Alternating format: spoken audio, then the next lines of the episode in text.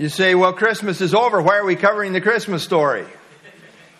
Well, because in the sovereignty of God, that's where we find ourselves. I finished up John, which I wanted to do because of coronavirus. I wasn't able to finish it up on Sunday night, so I finished it up on Sunday morning. Then I went into Matthew, and so that's where we are. Matthew chapter 2 and uh, verses uh, 1 through 12 this morning. I've entitled the message, uh, Wise Men Came to Worship. So let's look to the Lord. Lord, we thank you for your word now. Minister to our hearts as we study together. I pray in Christ's name. Amen. The theme is Christ the King, and we are in that uh, first section here as far as the outline, the advent of the King, uh, proving his legal right to the throne by his genealogy. It's really a dual emphasis, uh, emphasizing he is the son of David, a descendant of David but he's also the Son of God. We have that dual emphasis being brought out in chapter 1 and chapter 2. Well, Matthew made a huge deal out of the fact that the real promised Messiah must be of the line of David. God promised David that a son of his would sit on his throne forever. That's a mega promise. David, one of your sons is going to sit on your throne forever. So the Messiah must be a descendant of David. He had to meet all the specific requirements laid out in the genealogy that we looked at last week in Matthew 1 1 through 17. And he meets all these requirements. As we noted, very specific, very precise. Matthew then emphasized that the Christ child was to be called Jesus. That name, which is above every other name, as we find in Philippians chapter 2. And he was to be called Jesus because he would save his people from their sins. That resonate with anybody here? Yeah. I mean, that's us. Uh, as God's people, we've been saved from our sins by what? Well, we just had the Lord's table. We're remembering what Jesus has done, and He's done it all he's, he's not kind of part savior. You know, he did his thing and we kind of do our thing and it's kind of a joint effort. It's a team effort that gets us to heaven, right? No. It was a Jesus thing. He did it all on the cross. We owe everything to him. He alone is the Savior. That's what his name means. Jesus means literally God Savior. Jesus is the God man who saves. And he did it by going to the cross and dying for our sins and then rising again the third day. In addition, Matthew 123 says they shall call his name Emmanuel, which literally means God with us. This prepares us then for chapter 2, in which the wise men come to worship him. All true believers are true worshipers.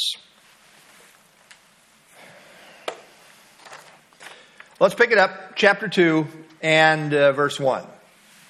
Now, after Jesus was born in Bethlehem of Judea in the days of Herod the king, behold, wise men from the east came to Jerusalem. Note it says that this happened after, after Jesus was born in Bethlehem of Judea. Judea is the Greek form of the Hebrew Judah, corresponding to a Roman province in the days of Christ. Uh, put a map up here for you to see. Maybe. Whoops, sorry. Your turn. yeah, okay. So you see uh, on the bottom here uh, where you have uh, Judea. Have these various uh, Roman provinces.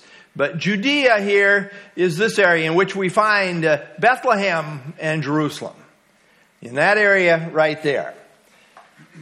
Now, how long after Jesus was born this happened, we are not specifically told, but it says that it was in the days of Herod the king. This statement, by the way, is the only clue we have in Matthew as to the timing when Christ was born. It happened in the days of Herod the king.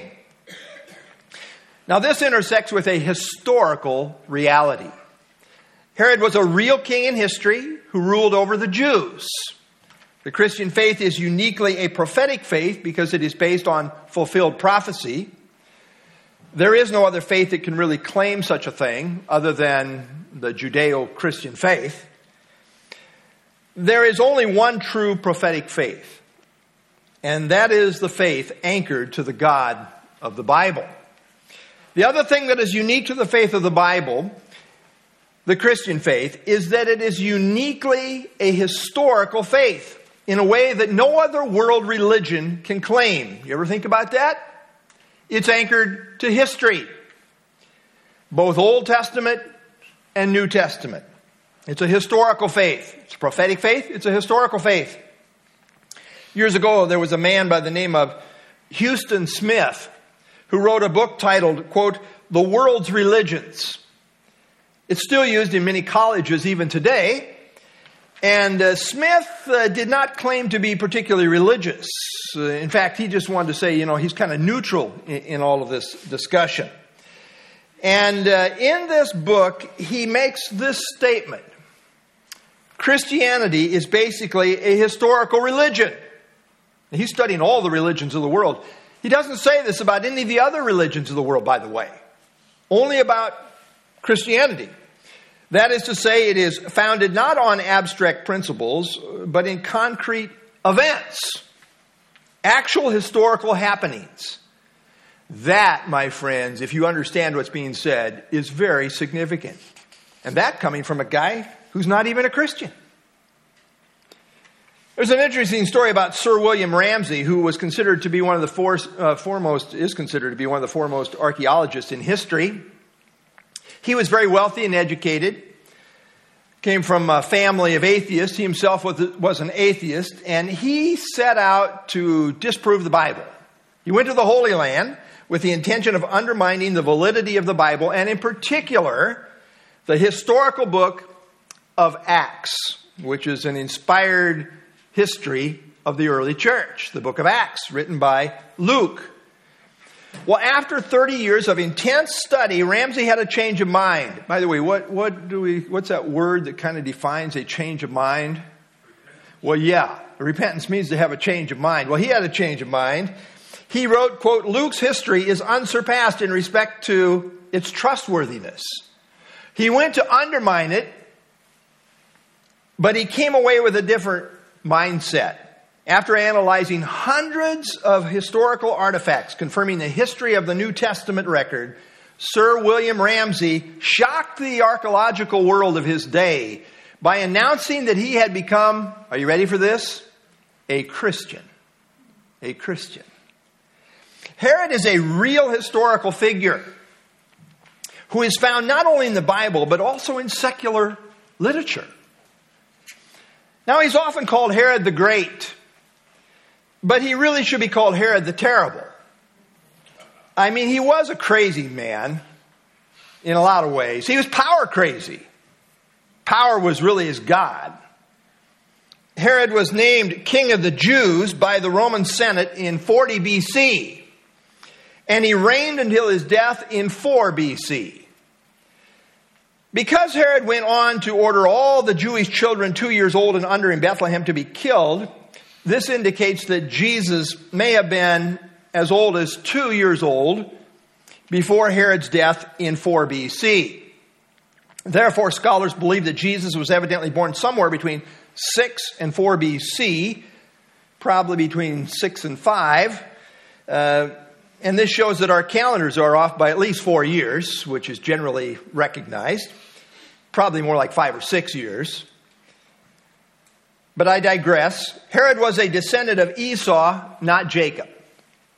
He was an Edomite and therefore had no biblical right to the throne. What are you doing sitting on the throne in Jerusalem as king of the Jews? An Edomite. He was therefore a usurper, and the Jews saw him that way. He was very cunning and cruel. John Phillips Uh, kind of summarizes this way No man or woman was safe while Herod reigned. One by one, he murdered every rival claimant to the throne. He murdered his wife's brother, a lad of 17, because he was popular with the Jews. He murdered Mariamne, Mariamne, the beautiful Maccabean princess he had married. By the way, she was one of ten wives. This happened to be his favorite wife that he had murdered because he was suspicious of her. Had a very paranoid mind. And he murdered both her sons. Five days before his death, he murdered his son and heir. Herod hacked and hewed his way through life, slaughtering six to eight thousand of the best people in his realm. That's why Caesar Augustus, Caesar Augustus is reported to have cynically said, quote, I'd sooner be Herod's swine than Herod's son. Yeah, he was a really bad guy. That's why I say Herod should really be called Herod the Terrible. He was guilty of tremendous atrocities. And Rome didn't really care as long as he kept the Holy Land in check, kept, kind of kept those Jews in check. Herod was really a puppet king for Rome. As I say, he was an extremely paranoid person, suspecting everyone and killing anyone and everyone that he considered to be a threat. But he was also great in one sense. He was great in the sense of being a builder. A builder. Everywhere we went in the Holy Land, said, well, yeah, this is what Herod did, and Herod did this, and Herod did that. Even to this day, we see the, the effects of, of his building enterprises. He built palaces, theaters, amphitheaters, monuments, fortresses, and cities, etc., etc. However, his greatest project was the remodeling and the enlarging of the Jewish temple, which began in 20 BC. It was Herod the Great who did this. The temple that was standing when Jesus was alive was not completed. This, this project of remodeling and enlarging the temple was not completed until after his death. Remember, he died in 4 BC, but it wasn't really totally completed until 63 AD. Only seven years before it was destroyed by the Romans in 70 AD. As the supposed king of the Jews, he did this for the Jews, this tremendous, phenomenal uh, work on the temple, trying to uh, curry favor with the Jews. After all, he did bear the title king of the Jews, but they hated him anyway, knowing he was an Edomite. He outwardly did profess the religion of Judaism, but everybody pretty much agrees it was for political reasons, expedient political reasons. I mean, it wasn't real, that's for sure. And the Jews did not accept him as one of them, that's for sure. Well, in the days of King Herod, wise men from the east came to Jerusalem. Wise men is a Greek word commonly translated as magi. M A G I. This term magi was a fairly broad term related to a category of men that in the East studied astrology, astronomy, dreams, and various forms of magic. When Daniel was in Babylon, he was lumped in with this category of wise men who advised the king. So they were kind of known, you know, they were kind of specialized people who could advise the king, supposedly. Stanley Toussaint says, these wise men could be either fraudulent sorcerers or a more honorable class of astrologers. Here they are the latter, and we believe that's true. They were probably a combination of scholars, scientists, and astrologists. By the way, they are not said to be kings, as tradition often claims. Um, they're magi, they're wise men. Many think from the east here refers to Babylon or the region of Mesopotamia, which is the region between the Tigris and the Euphrates rivers. And the reason for that is because many Jews at this point were still living in exile there. There are other suggestions, such as Arabia, but we're not specifically told. However, the region of Babylon is, is probably a pretty good guess. From the east, where was it? Well, we can't say for sure, but very possibly in that Mesopotamian region. We really don't know either how many magi there were. Tradition says three. We sang about it, right? We three kings of Orient are. Wow, special music is coming back to Southview. uh, I guess it wasn't that special, was it? Anyway, uh, tradition says three, but that is speculation. And uh, historically, the, the reason the tradition probably became three is because of the, the three gifts, the three categories of gifts that are listed in, in verse 11. Uh, that's probably the reason. But however many there were, we are not really sure of that. But they were very probably accompanied by a fairly large entourage of assistants and associates, making for an impressive scene as they descended upon Jerusalem. I don't think this was just like a, a, little small group of three men coming into town. Probably more like a large entourage coming into Jerusalem, which would undoubtedly have caused quite a stir in the entire town. And as we see, everybody in Jerusalem kind of knew what was going on here uh, as we get into verse 3. Well, these wise men went straight to Jerusalem. After all, this was the capital city of Israel. And if you're looking for a newborn king of the Jews, where would you look for this new uh, found king of the Jews? Well, you'd probably head right to the capital city, which is where they went, where you would normally probably expect that the, the king of the Jews would be born. And they showed up there, verse 2, saying, Where is he who has been born king of the Jews? For we have seen his star in the east and have come to worship him. Saying is in the present tense, indicating that they were continually asking, with the idea they were asking anyone and everyone in Jerusalem, Where is he who has been born king of the Jews? And then they indicate the cause of their searching, saying, For we have seen his star in the east and have come to worship him. There's been no end of discussion and surmising about what this star was and on what basis these wise men came to discern that it had something to do with the birth of the king of the Jews. How'd they know that? Now, many believe that very possibly these wise men were wise to, pun intended, Old Testament prophecy concerning the coming Messiah of Israel. They point to Daniel's influential prophetic ministry in Babylon and the fact that there were still Jews living in Babylon. And perhaps uh, as students of the Old Testament, they were familiar with Balaam's prophecy in Numbers 24 17. We read there, Numbers 24 17, I see him but not now. I behold him, but not near. A star shall come out of Jacob, a scepter shall rise out of Israel. That's an interesting prophecy. J. Vernon McGee says the star and the scepter go together. The only place I know where they are put together in prophecy in the Old Testament is here in Numbers 24. In this prophetic revelation, Balaam saw a star and a scepter come out of Jacob. Kings back in this day were often known by the designation of star, and scepter denotes royal authority. Now, Balaam was from Mesopotamia in the east.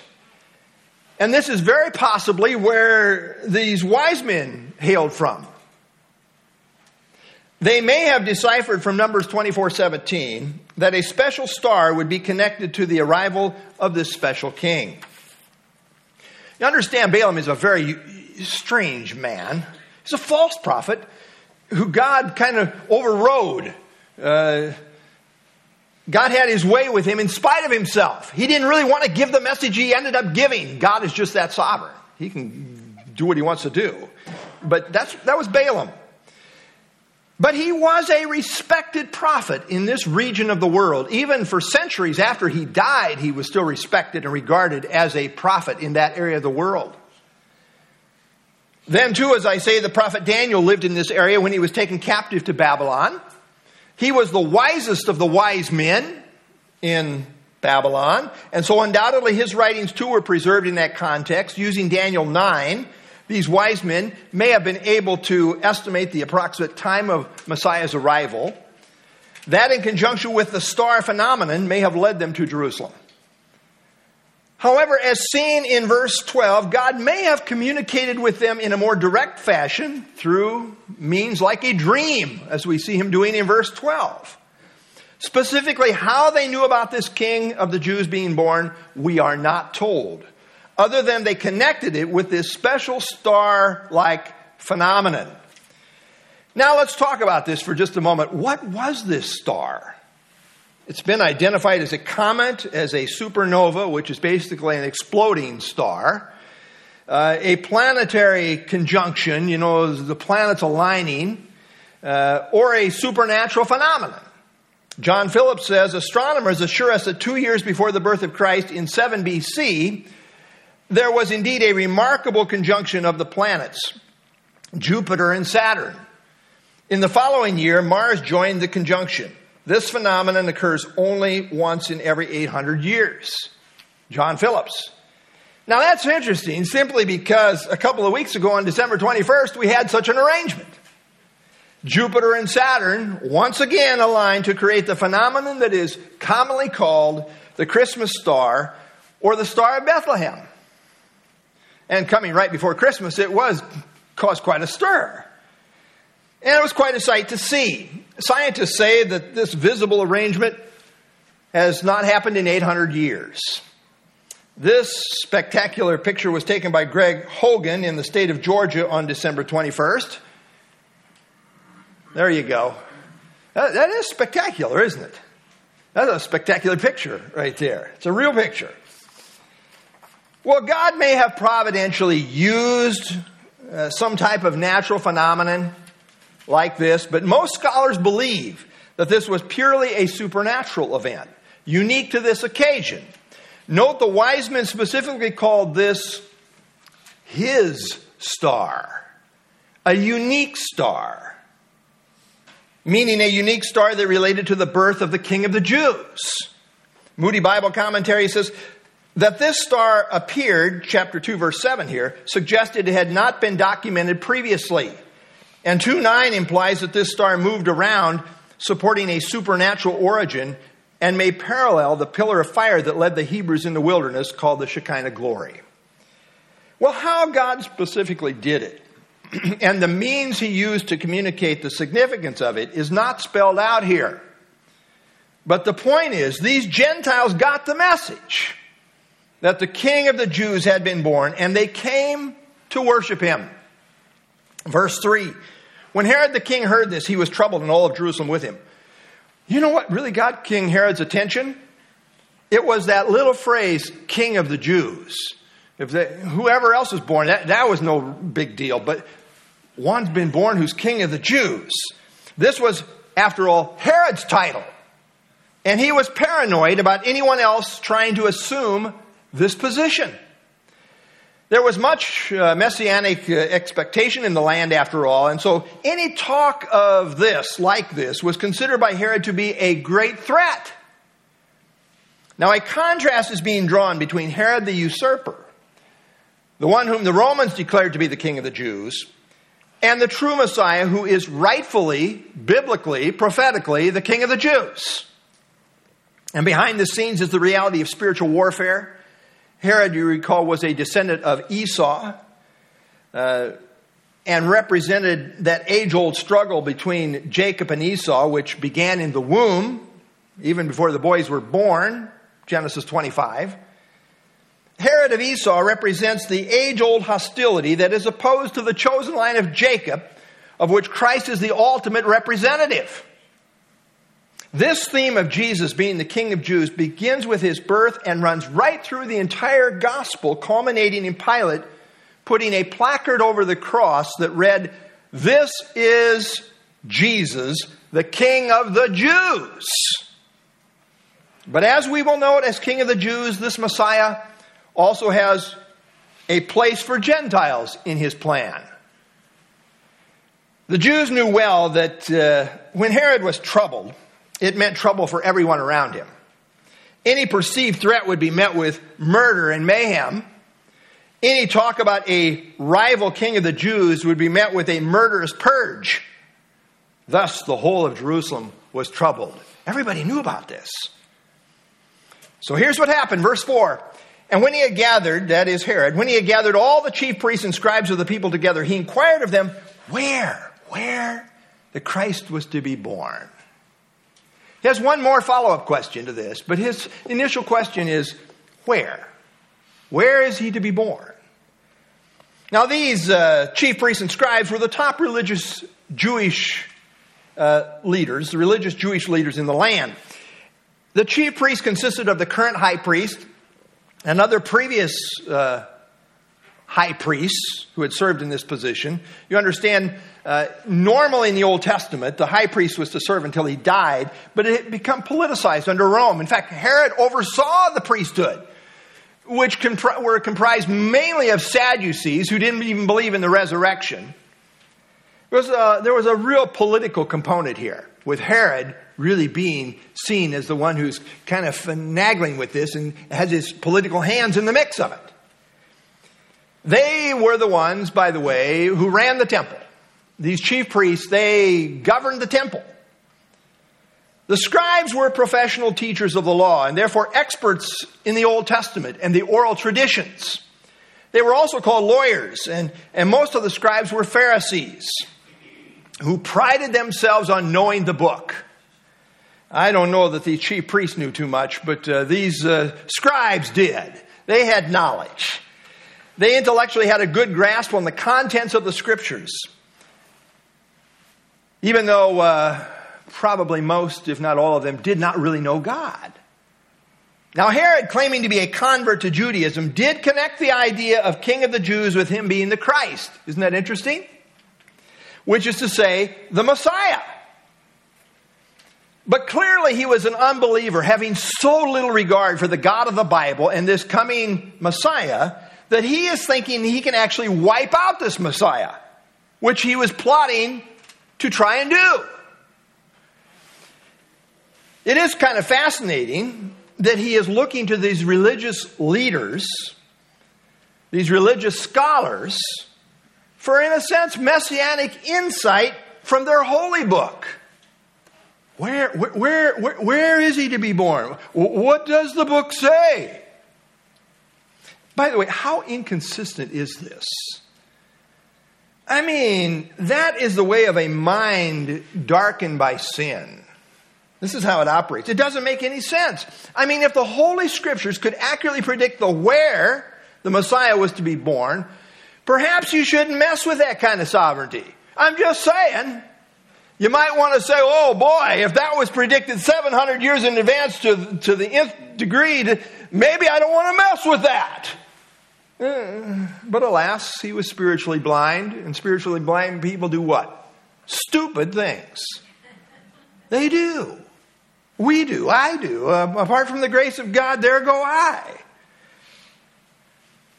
Verse 5 So they said to him, In Bethlehem of Judea, for thus it is written by the prophet.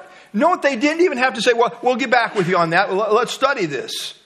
They didn't even have to study at all. They knew the Bible well. They knew right off that it was written by the prophet Micah that the Messiah was to be born in Bethlehem of Judea. That's knowing your Bible. You know the Bible that well? You know where it says in the Old Testament where, where the Messiah is to be born? Well, yes, a lot of you do if you're students of Scripture. But I would say your average professing Christian has no idea. well, I think it's there somewhere. We sang a song about it somewhere, didn't we? Uh, yeah. By the way, this is a great warning that people can intellectually know a lot about the Bible and yet not know God. These were scholars, Bible scholars.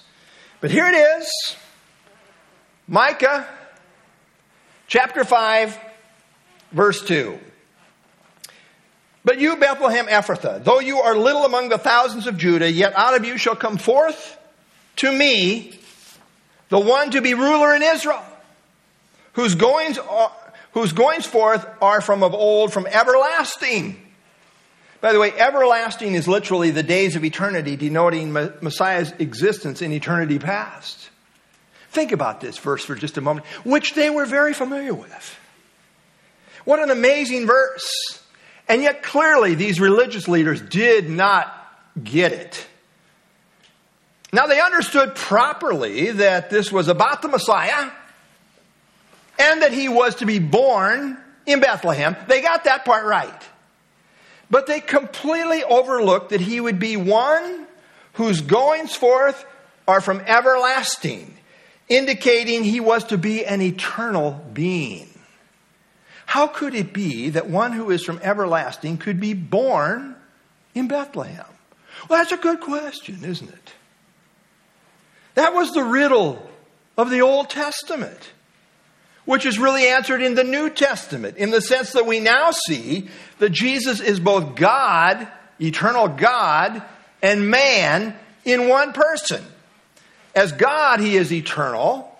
As a man, he was born of a virgin in what we call the incarnation. It's right there. It's consistent totally with Micah 5 2. Bethlehem was the birthplace of David in the Old Testament, and therefore fitting that prophetically his greater son, the son of David, the Messiah, would also be born there. The Davidic connection continues to be emphasized. Bethlehem was located about five miles south of Jerusalem. And here's their further commentary.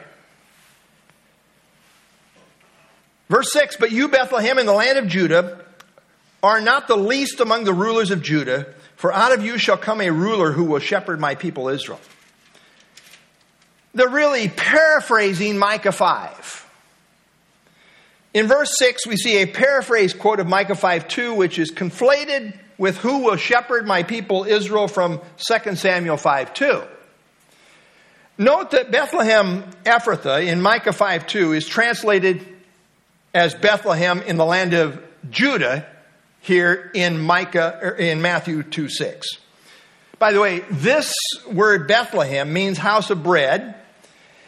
And in Judah it was originally called Ephrathah, meaning fruitful in Genesis 35 19. So that's the old designation, Ephrathah. But this Bethlehem, Ephrathah, which was located in Judah, is distinguished from another Bethlehem of Zebulun, which was up north in Galilee, as seen in Joshua 19:15. This detail is important. You see, there were two towns in the nation of Israel called Bethlehem.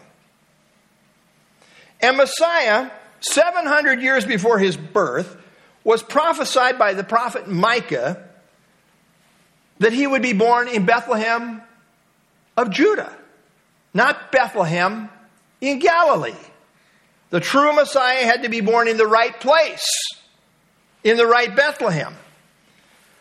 So, uh, note the map here, it's a little fuzzy, but uh, we've got uh, Bethlehem down here in Judah, and we've got Bethlehem up here in, in Zebulun, in this Galilean region. Well, it had to be this one because this is what the prophet said 700 years in advance. Had to have the right zip code, right? You send a letter somewhere, you want to get the right zip code.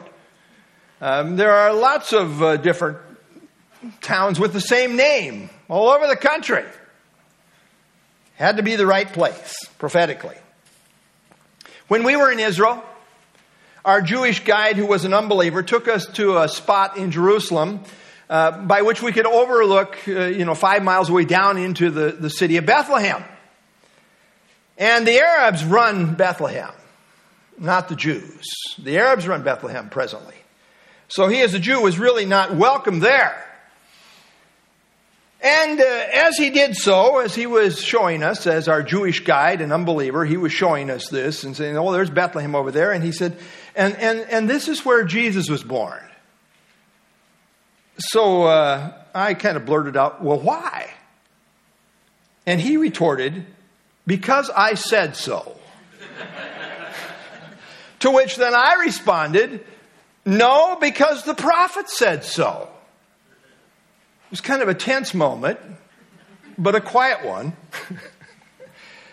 this happened where it did, in Bethlehem of Judea, because the prophet Micah, under inspiration, had said it would be so. This was fulfilled prophecy given 700 years in advance. Only God could do this. The modified quote from Micah 5 2, you are little, that's Micah 5 2, you are little. But now in Matthew 2 6, these scribes kind of paraphrased it, are not the least, as seen in Matthew 2 6. It has the sense that all Bethlehem was small, yet because of the ruler who would come, come out of her, uh, this lowly little town would be exalted. Ed Glasscock says Matthew is repeating what the scribes and the chief priests said. In their zeal to honor David, the great king, and his birthplace, they altered the text to elevate the character and importance of this historically significant site.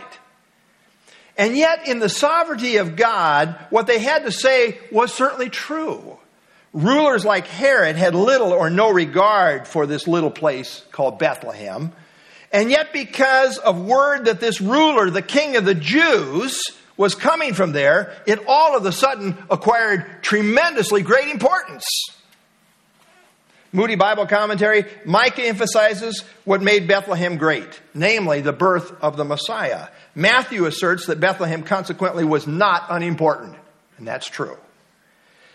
And then Matthew 2 6 combines the truth that this Messiah figure would be both a ruler and a shepherd for his people Israel. He would be a shepherd king. The Lord is my shepherd, Psalm 23 1. He's a shepherd, but he's also a king. And with people like Herod in charge, they were in definite need of good shepherding care.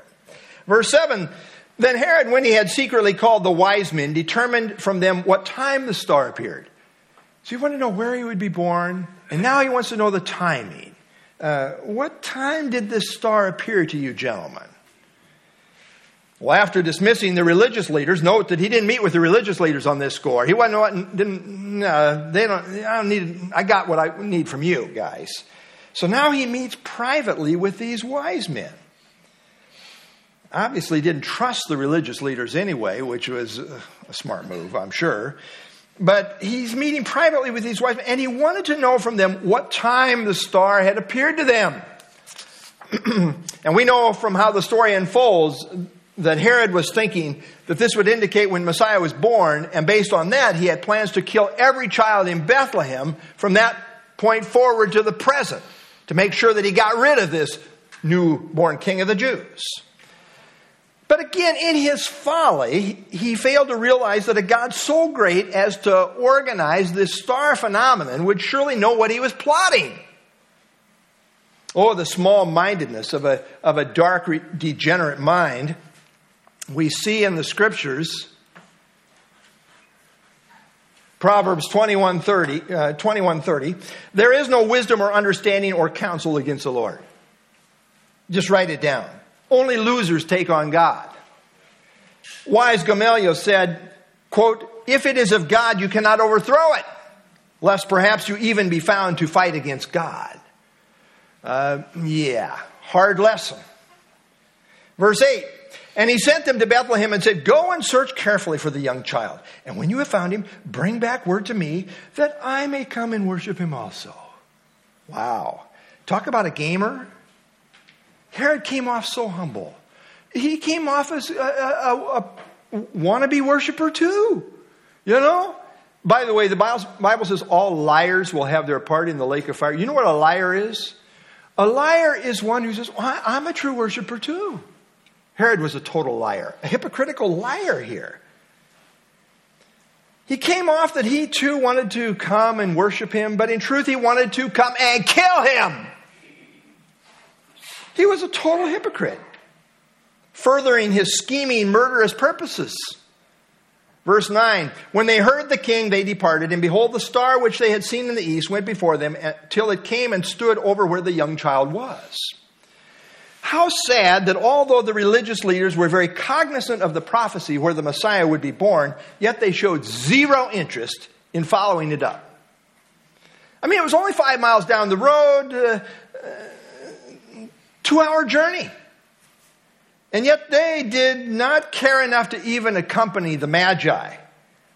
They came off spiritually cold and indifferent, which they proved to be. Stanley Toussaint says, the religious leaders knew the answer to the question of the Magi, but they were too apathetic to prove their own answer. What a contrast with these foreign Gentiles who diligently sought out the truth of the Messiah. Well, when the wise men departed from King Herod, once again the star appeared and led them to where the child was. And note it says here, Behold, the star which they had seen in the east went before them. Now, this suggests that they had seen this star in the east, but it had not led them all the way. That's why they're going to Jerusalem and seeking direction and counsel and say, Where? In both verse 2 and verse 9, it is stated that they saw, they saw this star in the east. Somehow they perceived from seeing this star that the king of the Jews had been born, and they acted accordingly. Now all of a sudden, here it is again. It has appeared again. Only this time it was leading them, and it did so till it came and stood over where the young child was. Again, this suggests that this was a supernatural rather than a natural phenomenon. Bible Knowledge Commentary says Bethlehem is about five miles south of Jerusalem. Stars, that is, planets, naturally travel from east to west across the heavens, not from north to south. Could it be that the star which the Magi saw and, and which led them to the specific house was the Shekinah glory of God? Perhaps this is what they saw in the east, and for want of a better term, they called it a star. I think that might be the very best explanation without being dogmatic. Verse 10 When they saw the star, they rejoiced with exceeding great joy. I mean, they got emotionally excited. Talk about a confirmation. Once again, they saw this glorious star, which may well have been the very Shekinah glory of God. It was stunning, causing the Magi to rejoice with exceeding great joy. Ed Glasscock says this It is interesting that these men, who would certainly be used to royal persons and powerful politicians, expressed such joy, indicating the significance they placed upon this child. Again, why would Gentiles be excited about a king born to a non royal family in such a small and politically weak nation as Israel? They had just had an audience with Herod, a monarch who was a regular associate of Augustus Caesar. Yet there had been no indication of such exaltation in his presence, thankfully.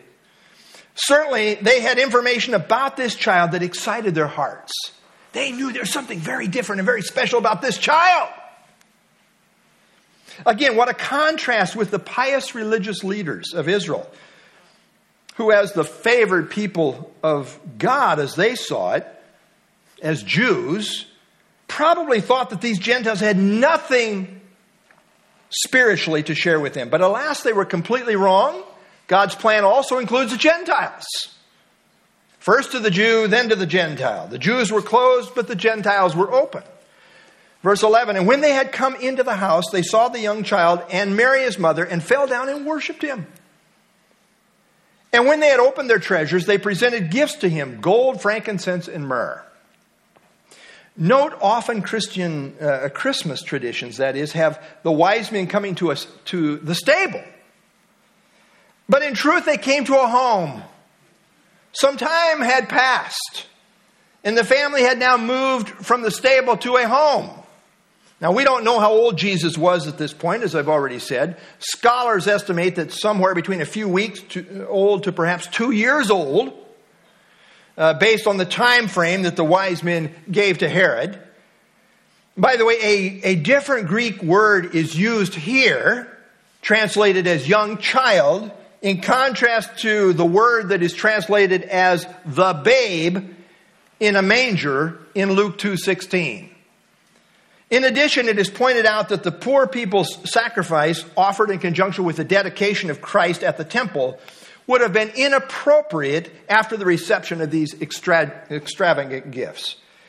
All of this argues that some time has passed between the birth of Christ and this visit by the wise men, perhaps even two years after he had been born. William MacDonald says this Ordinarily, mention would be made of a mother first and then her child. But this child is unique and must be given first place. He's mentioned first. Now, from the very beginning, these wise men made it clear that they had come on a worship mission. They were there to worship the King of the Jews. The word worship means to pay homage, to bow down before a superior.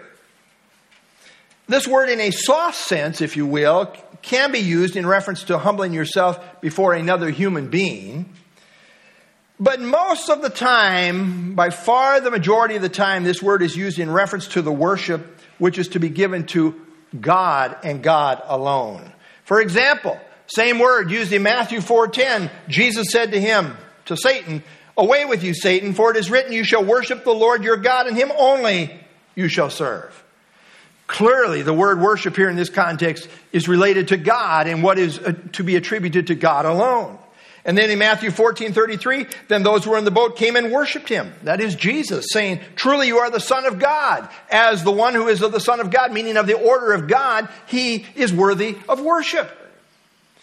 Now, by the way, in your Bible, you should draw a line, and it's okay if you use ink, I think, even at this point.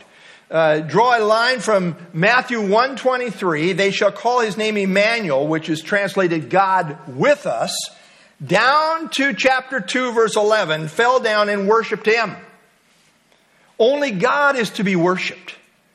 Jesus was worshiped from the very beginning because he is God, the God man. So, uh, note, you got those verses down? Thank you. Matthew 123. Call his name Emmanuel, which is translated God with us. And connect that down to they, they fell down and worshiped him. Holman Christian Study Bible says the Magi worshiped Jesus openly, as did many other people during his lifetime. Jesus' reception of worship reinforces his identity as Emmanuel, God with us. This was not just a man, this was the God man. And note this very carefully. Although Mother Mary is on the scene, the text is very clear that they worshiped him, meaning Jesus. They did not worship Mary. Again, worship is reserved only for God, and only Jesus is God, along with God the Father and God the Spirit, the triune God. Well, to show you all the more that the worship here involved is that which is to be given only to deity, note this insight from Howard Vos. He says, This was not mere obeisance to a civil ruler, but homage to God because they next presented gifts. The word for presented appears only seven times in the New Testament, and each time in connection with offerings to God. Everything about the text in chapter 1 and chapter 2 emphasizes this is a divine king who is to be worshiped. And what tremendous gifts they brought. This verse calls them treasures. They were treasures or gifts of gold, frankincense, and myrrh. And you wondered if Jesus really ever saw these gifts beyond, uh, you know, the age of two or three. What did the family do? I digress. Anyway, but uh, there, was a, there was some monetary value here with these gifts. It's been long noted that the Old Testament prophesied that when the Messiah comes, the Gentiles in worship would bring him gifts in the kingdom.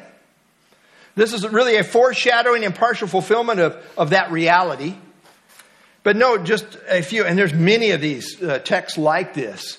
But Psalm 72, 10 and 11, the kings of Tarshish and of the isles will bring presents. The kings of Sheba uh, and uh, Seba will offer gifts. Yes, all kings shall fall down before him. So they're bringing gifts in worship to this king in the, in the kingdom. All nations shall serve him. Even so, come, Lord Jesus, bring the kingdom. Isaiah 60, verse 6 The multitude of camels shall cover your land, the dromedaries of Midian and Ephah. All those of Sheba shall come. They shall bring gold and incense, and they shall proclaim the praises of the Lord. Many such texts, as I say. By the way, William MacDonald has this commentary on Isaiah 60, verse 6, where it talks about they shall bring gold and incense. He says, why was the myrrh omitted? He says, because Isaiah was speaking of Christ's second advent, his coming in power and glory in relationship to the kingdom. There will be no myrrh then because he will not suffer then. But in Matthew, the myrrh is included because of his, his first coming is in view. In Matthew, we have the suffering of Christ. In this passage in Isaiah, the glories that will follow. Well, that's an interesting uh, thought. Certainly, these gifts uh, represent worship that is fit for a divine king. However, many commentators think that very possibly these gifts symbolize what this king stood for. There are various ideas here, but let me just give you a, a representation. Uh, the gold represents royal divinity, frankincense, the fragrance of Christ's pure life and his priestly intercession, and myrrh, his passion and death, since it was used in preparing the body for burial. All of this, again, is subjective and uncertain, but it is true that the extravagant gifts are reflective of that which is appropriate for the Messiah as seen in the Old Testament scriptures. Verse 12 Then, being di- divinely warned in a dream that they should not return to Herod, they departed for their own country another way.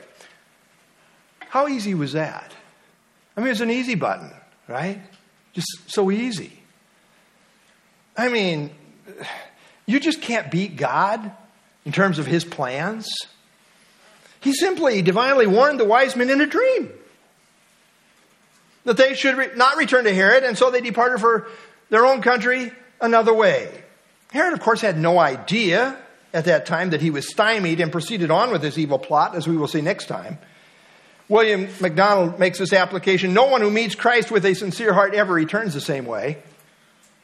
Well, in our text today, we see three responses to the newborn divine king. Number one, we see the response of hatred and resistance by King Herod. Number two, we see the response of apathy or indifference on the part of the religious leaders. And three, we see the response of true worshipers on the part of the wise men. I think everyone listening to this message is going to respond to the truth of the divine king, the divine human king, in one of three ways. Either they will be hostile, they will be indifferent, or they will fall down and worship the Christ. Well, my question is which response defines you? One day, Christ was witnessing to a despised Samaritan, half Jew, half Gentile. And to this woman, he said this cut to the chase. What's God really looking for? He said, The hour is coming and now is when true worshipers will worship the Father in spirit and truth, for the Father is seeking such to worship him. What's God looking for in the world? He's looking for true worshipers. This defines the nature of a true faith. True faith turns one into a true worshiper. If you really believe on Christ as Savior and Lord, you will believe in Him in a worshipful way. We often see this on Christmas cards at, at Christmas time, and it is so true. Wise men still seek Him. Yes, indeed, wise men still seek Him. Be among them. Be among true worshipers, the true worshipers. Be among those that are people of true faith. Let's stand and have our closing song, and then I'll close in prayer.